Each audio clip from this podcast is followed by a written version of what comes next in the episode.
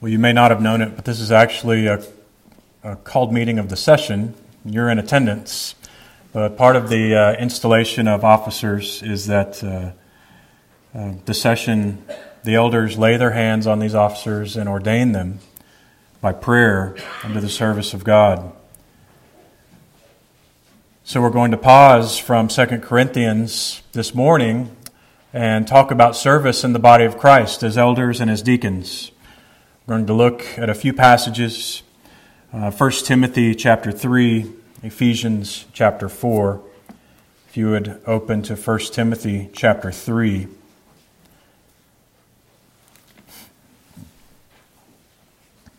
In verse 14, we see that Paul calls the church of God the household of God, the family of God.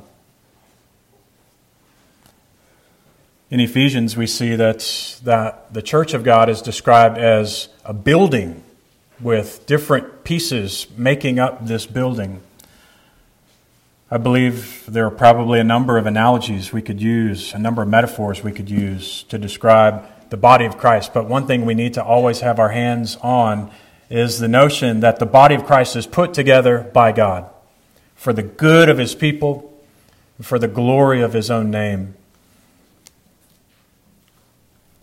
The purpose, the aim of all of this work, Paul told Timothy, is love. The aim of our charge is love. We're going to charge these men, these deacons, and this elder to love the body of Christ, to love God. We see this comes through in really all of Paul's pastoral writings the commitment to love the family of God.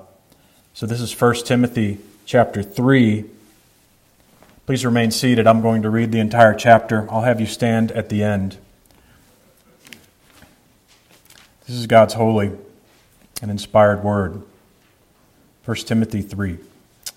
The saying is trustworthy. If anyone aspires to the office of overseer or elder, he desires a noble task. Therefore, an overseer must be above reproach, the husband of one wife, sober minded self controlled, respectable, hospitable, able to teach, not a drunkard, not violent, but gentle, not quarrelsome, not a lover of money. He must manage his own household well, with all dignity, keeping his children submissive. For someone does not know how to manage his own household, how will he care for God's church? He must not be a recent convert, or he may become puffed up with conceit and fall into the condemnation of the devil. Moreover, he must be well thought of by outsiders, so that he may not fall into disgrace, into a snare of the devil. Deacons, likewise, must be dignified, not double tongued, not addicted to much wine, not greedy for dishonest gain they must hold the mystery of the faith with a clear conscience. And let them also be tested first, and then let them serve as deacons if they prove themselves blameless. Their wives, likewise, must be dignified, not slanderers, but sober minded, faithful in all things. Let deacons each be the husband of one wife, managing their children and their own households well. For those who serve well as deacons, gain a good standing for themselves and also great confidence in the faith that is in Christ Jesus. As you are able, please stand for the last four verses of this text. This is God's Word. I hope to come to you soon, but I am writing these things to you so that if I delay, you may know how one ought to behave in the household of God, which is the church of the living God a pillar and buttress of the truth. Great indeed, we confess, is the mystery of godliness. He was manifested in, this, in the flesh, vindicated by the Spirit, seen by angels, proclaimed among the nations, believed on in the world, taken up in glory. Amen. Please be seated. May God add his blessing to the reading of his word. Let us pray.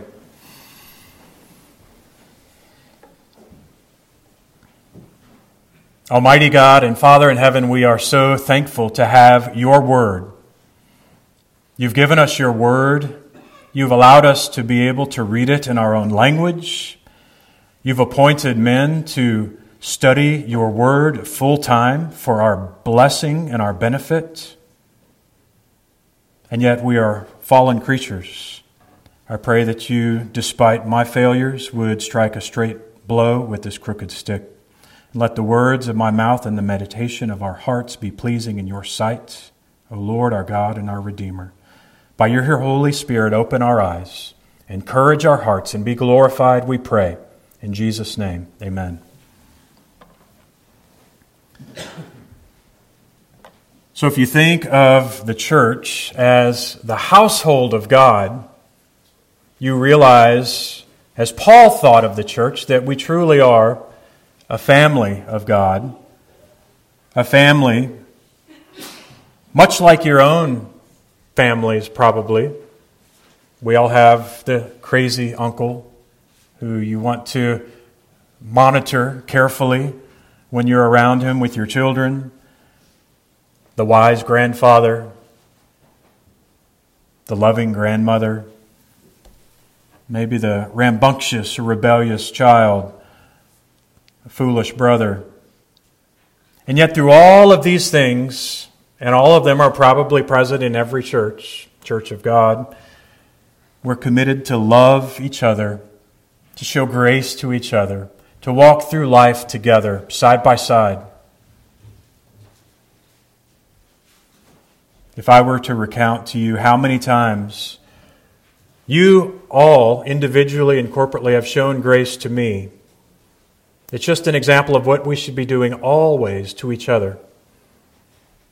Showing each other grace, showing each other love, pushing each other up to God, pushing each other to heaven, to fix our eyes on Jesus Christ. We are committed to love each other. And as we ordain deacons and elders, they are formally announcing that the work of their lives will be to love the church before we go too far, we also need to remember that a deacon or an elder is just a Christian, a Christian called by God. In other words, the qualifications for being a deacon or being an elder, except for maybe the ability to teach, are the same as the qualifications for being a child of God. These are what we all should aspire to. These are what God has called all of us to, these qualifications that we will discuss in the household of God. But regardless of where God has placed us, everything is united by one central theme, and that's the love of Jesus Christ. The love of Christ should control us because we have concluded that He died for us, that we might not live for ourselves, but for Him who died and was raised. We need to serve each other. Elders and deacons also need to serve the church as Christ served the church. regarding the particular text that we're reading in 1 Timothy chapter 3 as Paul addresses Timothy, who was a pastor in Ephesus. He says that elders and deacons should have certain qualifications before we are to lay our hands upon them. In other words, before they are, they are ordained. And he gives a number of qualifications. We've actually preached through 1 Timothy before, so I'm not going to go into great detail about all of the things that he mentions. But you should notice that the qualifications for elders and the qualifications for deacons are generally the same. There's no distinctions in the qualifications, except maybe the notable qualification that elders would be teaching and have spiritual oversight, we know from the rest of Scripture, and that deacons will have different duties certainly caring for the spiritual needs of people, but responsible for the physical, practical needs of the church. Since the Bible times, not much has changed. Deacons are mandated to care for people, to care for their needs. Elders are mandated to care for the spiritual needs of the flock, and all are, are mandated to love the flock, the bride of Christ, as Christ did. Our attitude should be like Jesus. If you look at Philippians chapter 2, he describes the attitude of a Christian. He describes the attitude of a deacon. He describes the attitude of an elder. Philippians chapter 2, verse 1. This is how people in the body of Christ treat each other. So, if there is any encouragement in Christ, any comfort from love, any participation in the Spirit, any affection and sympathy, in other words, verse 1 says, So if you're a Christian, then what? Then complete my joy by being of the same mind, having the same love, being in full accord and of one mind. Do nothing from selfish ambition or conceit, but in humility count others more significant than yourselves. Let each of you look not only to his own interest, but to the interests of others. Have this mind among yourselves, which is yours in Christ Jesus, who, though he was in the form of God, did not count equality with God a thing to be grasped, but emptied himself, taking the form of a slave and being born in the likeness of men. You see, what God is saying is that His own Son, in a way that we will never understand, God is a triune God Father, God the Son, God the Holy Spirit. And some way, some wonderful, amazing way, the triune God decided not to let mankind perish. And what they did was that the Son of God would leave his heavenly glory in all of his kingly and stately glory that we will not know until heaven. He would leave it all and condescend to become a man. He lost nothing of his divinity and he put on flesh. He gained his humanity. He humbled himself for us. Not only humbled himself, but he humbled himself as a poor man, born of poor parents. He humbled himself living a, a normal life up into about age 30, learning a trade as a carpenter. He humbled himself, obeying his sinful parents, although he was perfect. He humbled himself pursuing 12 men whom he had chosen as apostles, who continually discounted him, disregarded him, and fought for privilege in his midst. He pursued them and taught them patiently. He pursued the Jewish people who had rejected him. Indeed, they killed him, and he submitted himself, he humbled himself to the point of death. And Paul says this should be our attitude. Yes, it should be the attitude of every Christian. How much more so should it be the attitude of an elder or of a deacon?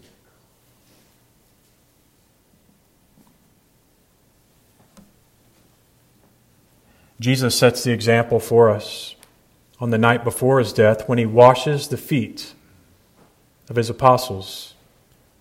These men who Many probably still did not believe in him.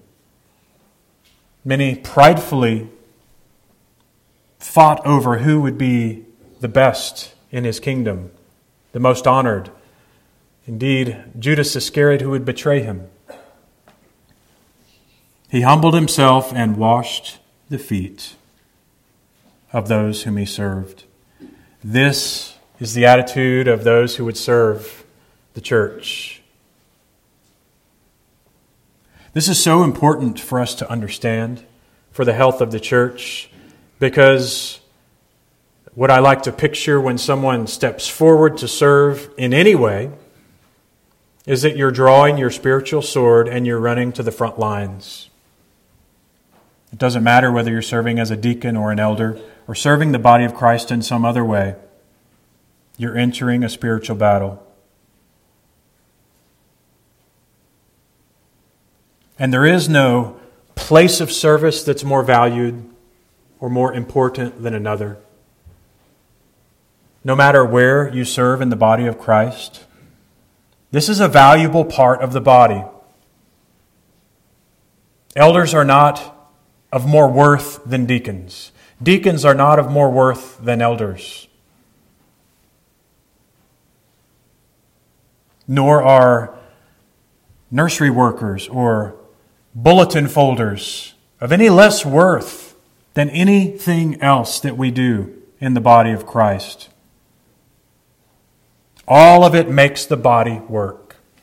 As Paul describes so eloquently, what would happen if the ear said, I don't want to be part of the body? Or the eye said, I don't want to be part of the body? What would happen? The body would be disrupted, the body would be disturbed. Let's look also at the book of Ephesians, chapter 4, where Paul talks about the body of Christ. The book of Ephesians is, is, a, is an amazing letter. It's a, it's a wonderful book. And what Paul does in Ephesians, he does in most of his letters. The first three chapters of Ephesians are Paul just describing the wonder and the glory of salvation in the most wonderful language that's in the Bible. Chapters 1, 2, and 3, Paul says, You have been chosen by God he is ordained to love his children. He sent his son, Jesus Christ, to bring to light what has been hidden for ages, that we might know the depth and breadth and length and height of his love. So he proclaims our salvation for three chapters. And then the halfway point in the letter, chapter 4, he tells us how we should live based on that. In chapter 4, verse 1, he says, Therefore, and this is an important word, he's saying, You who have been called by Jesus Christ should listen to what I'm about to tell you. Here's why it's important. And this is for all Christians. Chapter 4, verse 1.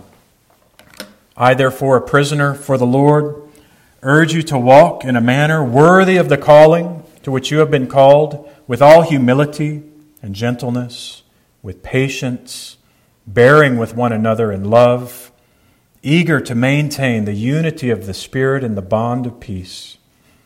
There is one body and one Spirit, just as you were called to the one hope that belongs to your call one Lord, one faith, one baptism one God and Father of all, who is over all and through all and in all. But grace was given to each one of us according to the measure of Christ's gift. Verse 11 And he gave the apostles and the prophets and the evangelists, the shepherds and teachers, to equip the saints for the work of ministry, for building up the body of Christ until all attain to the unity of faith and of the knowledge of the Son of God to mature manhood, to the measure of the stature of the fullness of Christ, so that we may no longer be children tossed to and fro by waves and carried by every wind of doctrine, by human cunning and craftiness, and deceitful schemes. Rather, speaking the truth in love, we are to grow up in every way into Him who is the head, unto Christ from whom the whole body, joined and held together by every joint with which it is equipped, when each part is working properly, makes the body grow, so that it builds itself up in love. So, do you see that the point of our salvation, the point of all of it, is that we glorify God and we love each other? And He's put us in a body and in this body, He's given us heads and hands and eyes and feet and noses and arms and ankles.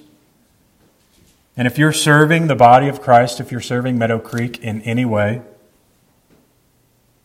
whether formally or visibly, as an elder or a deacon or someone who's in the front playing instruments, thank you.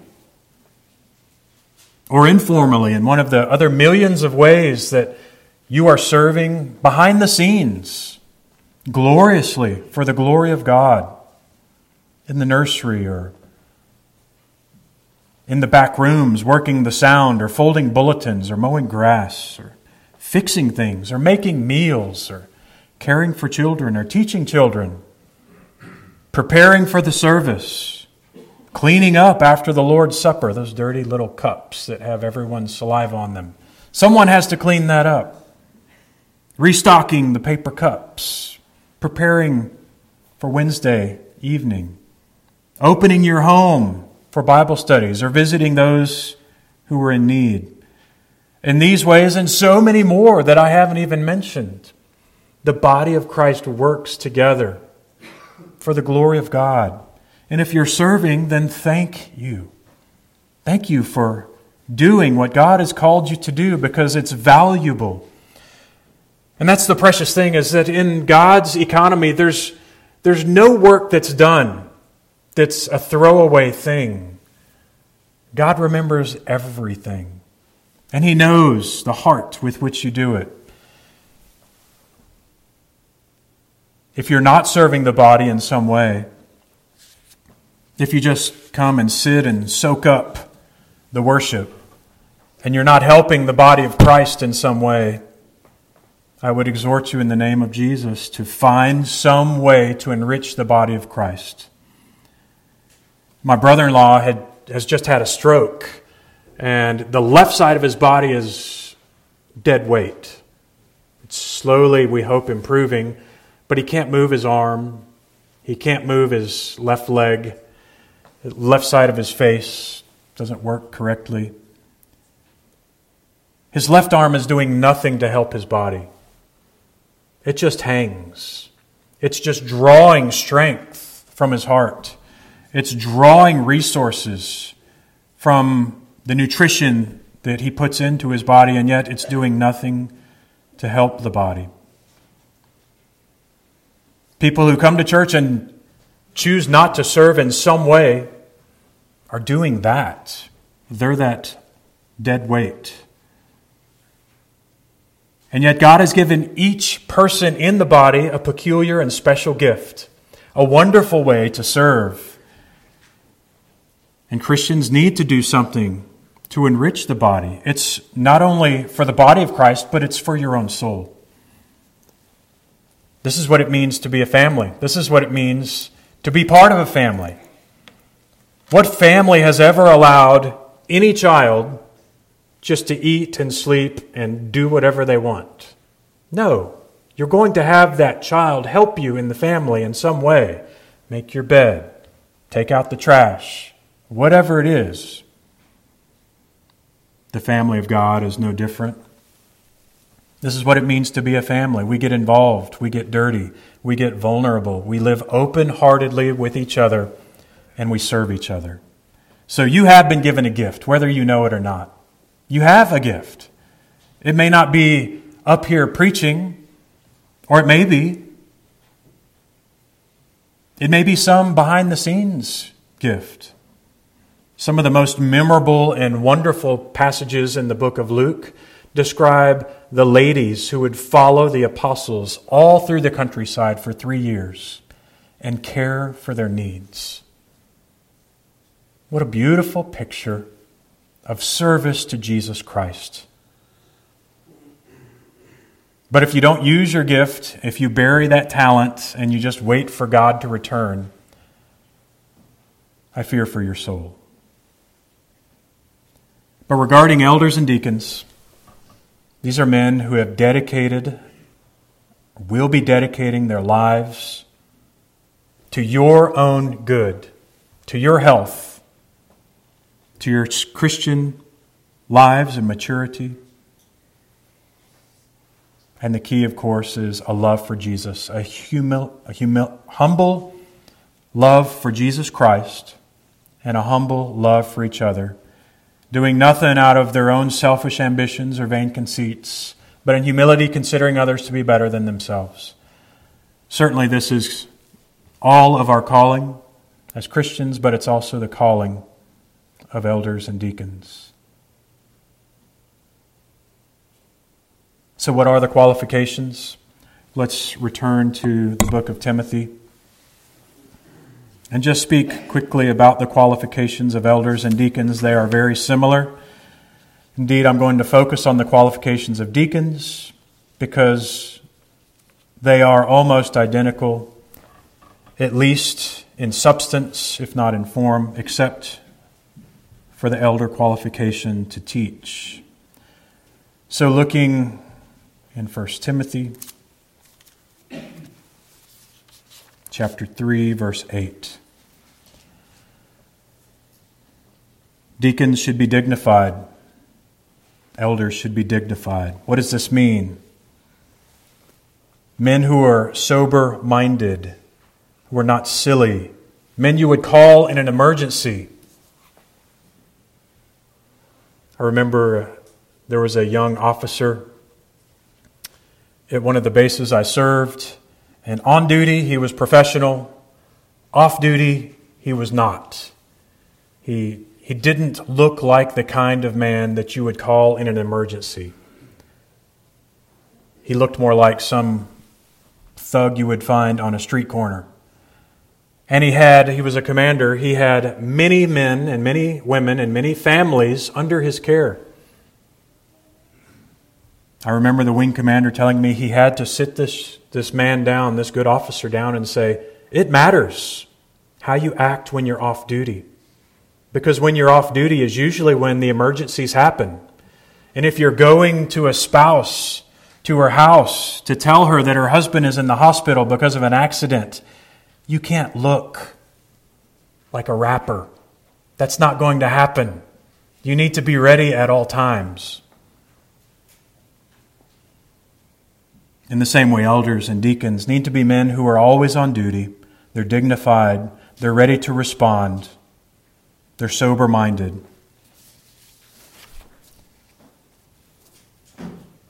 Imagine you went to see a doctor, and this is a doctor who's going to perform surgery. He's going to do heart surgery or brain surgery or, or something really serious.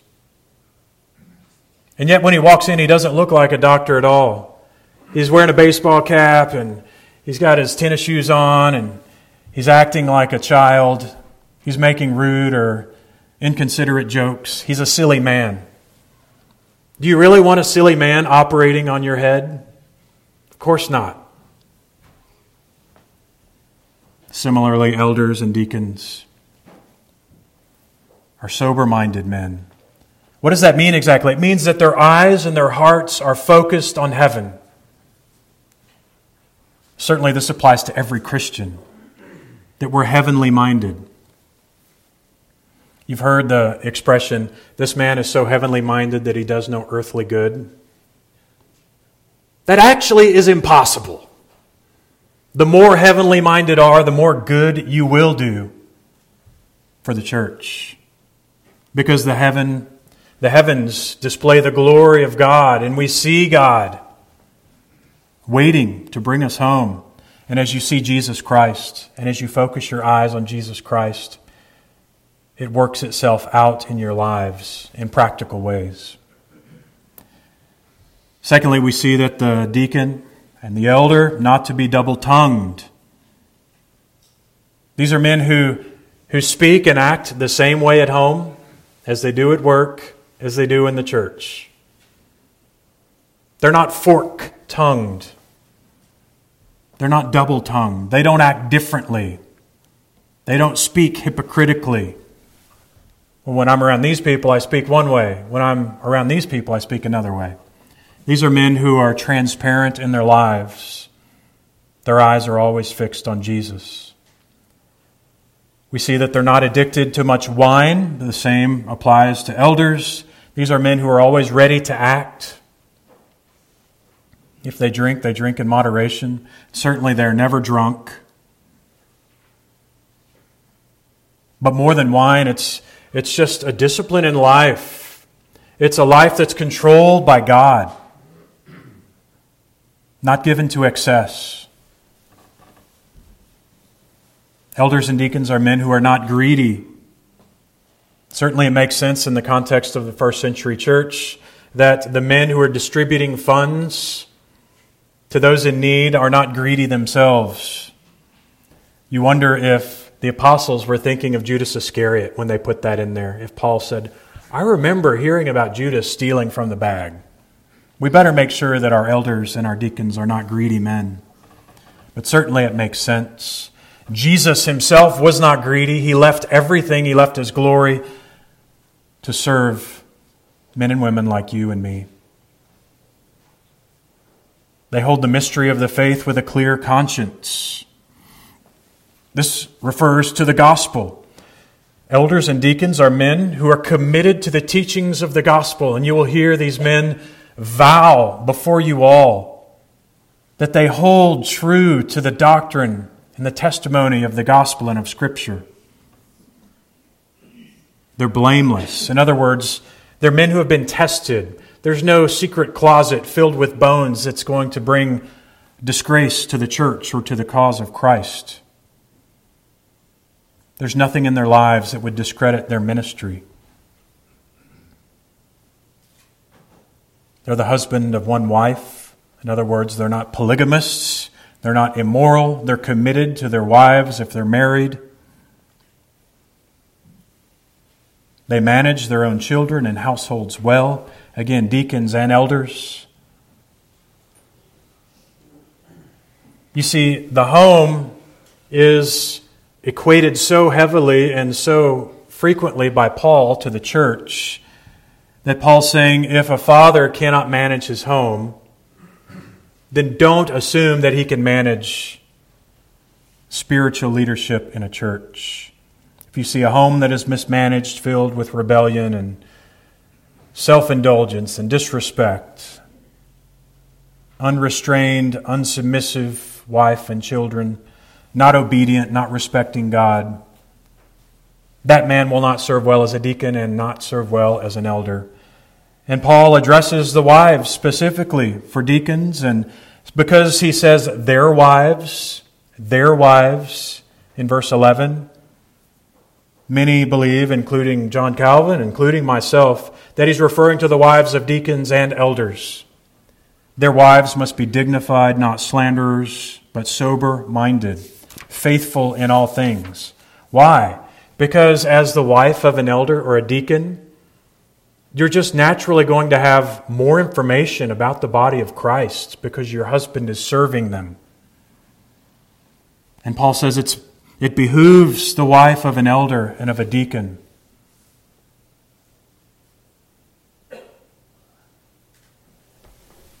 to be one who is wise. In 1 Timothy 5, he talks about Christian women in general. That wives should, I think he's talking about, uh, yeah, widows. 1 Timothy 5.13. They learn to be idlers, going from house to house, gossips and busybodies, saying things that they should not. This applies to all Christians, of course, but certainly to the wives of deacons and elders. You need to be one who holds your tongue, making sure that everything you do and everything you say is to the benefit of the church, because you are going to have information that no one else in the church has. Also, it's important that you're dignified and sober minded as your husband is called to be dignified and sober minded. Did you see that? That Paul said the husband, the elder, the deacon, needs to be dignified and sober minded as well as his wife.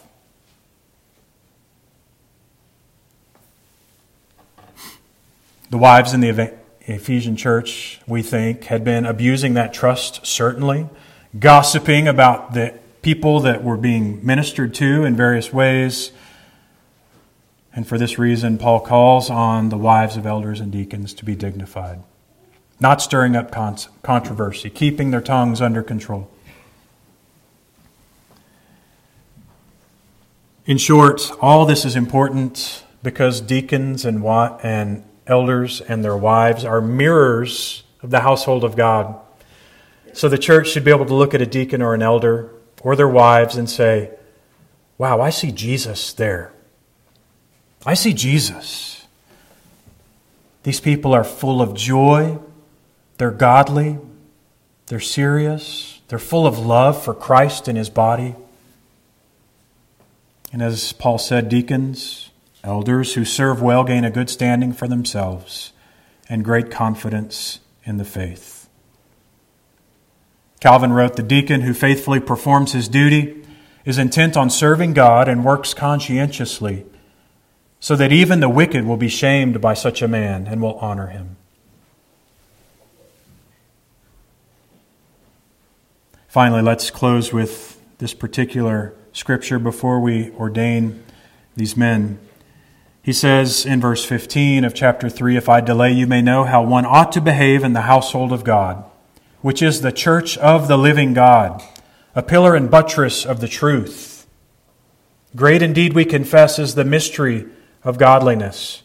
Why would Paul say that great is the mystery of godliness after exhorting elders and deacons to live holy lives? Because none of us have inside us what it takes to live holy lives. Some preachers might tell you, you need to live more like God. You don't measure up to God's standard. This is true. But that's only half of the message. If that's all I ever said to you, you should leave here saying, Well, I know that. Thank you for telling me. What do I do? You see, godliness in your life is a mystery insomuch as you don't know why one day you're improving in some measure of rejecting sin or pursuing your Savior, except that the Holy Spirit is doing a work in you that's mysterious. It's His work.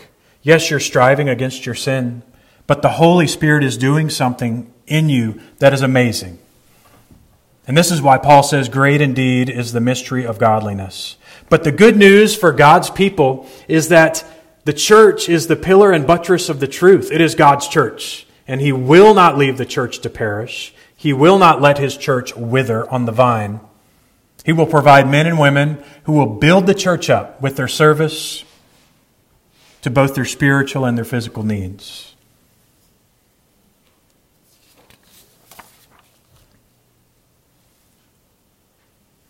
It's important to pay attention to your lives, to the details of your lives. They're important, certainly. But the Holy Spirit gets all of the credit for all of the work that's done. We're the family of God, and we pursue God. This is our first priority, and we pursue each other. This involves not only right doctrine, but right practice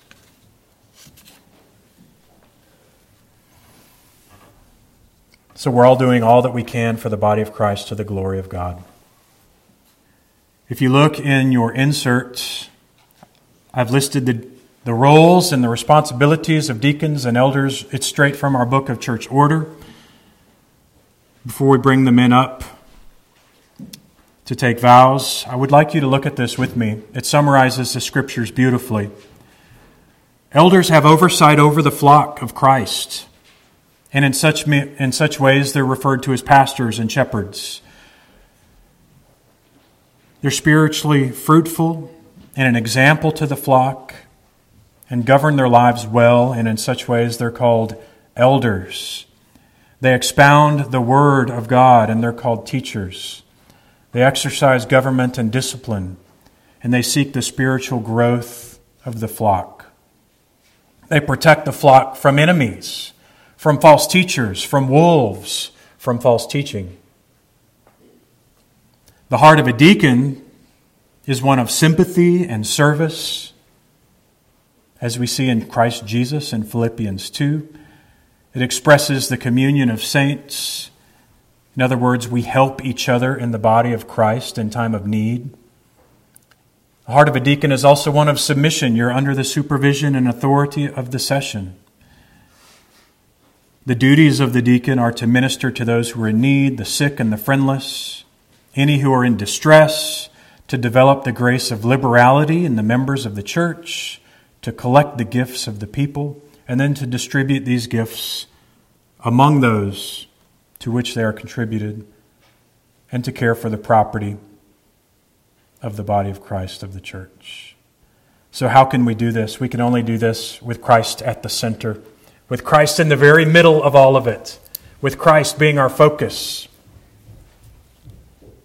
This is his church. It is a pillar and buttress of the truth, not because you serve well, men, not because you're good Christians, ladies and men.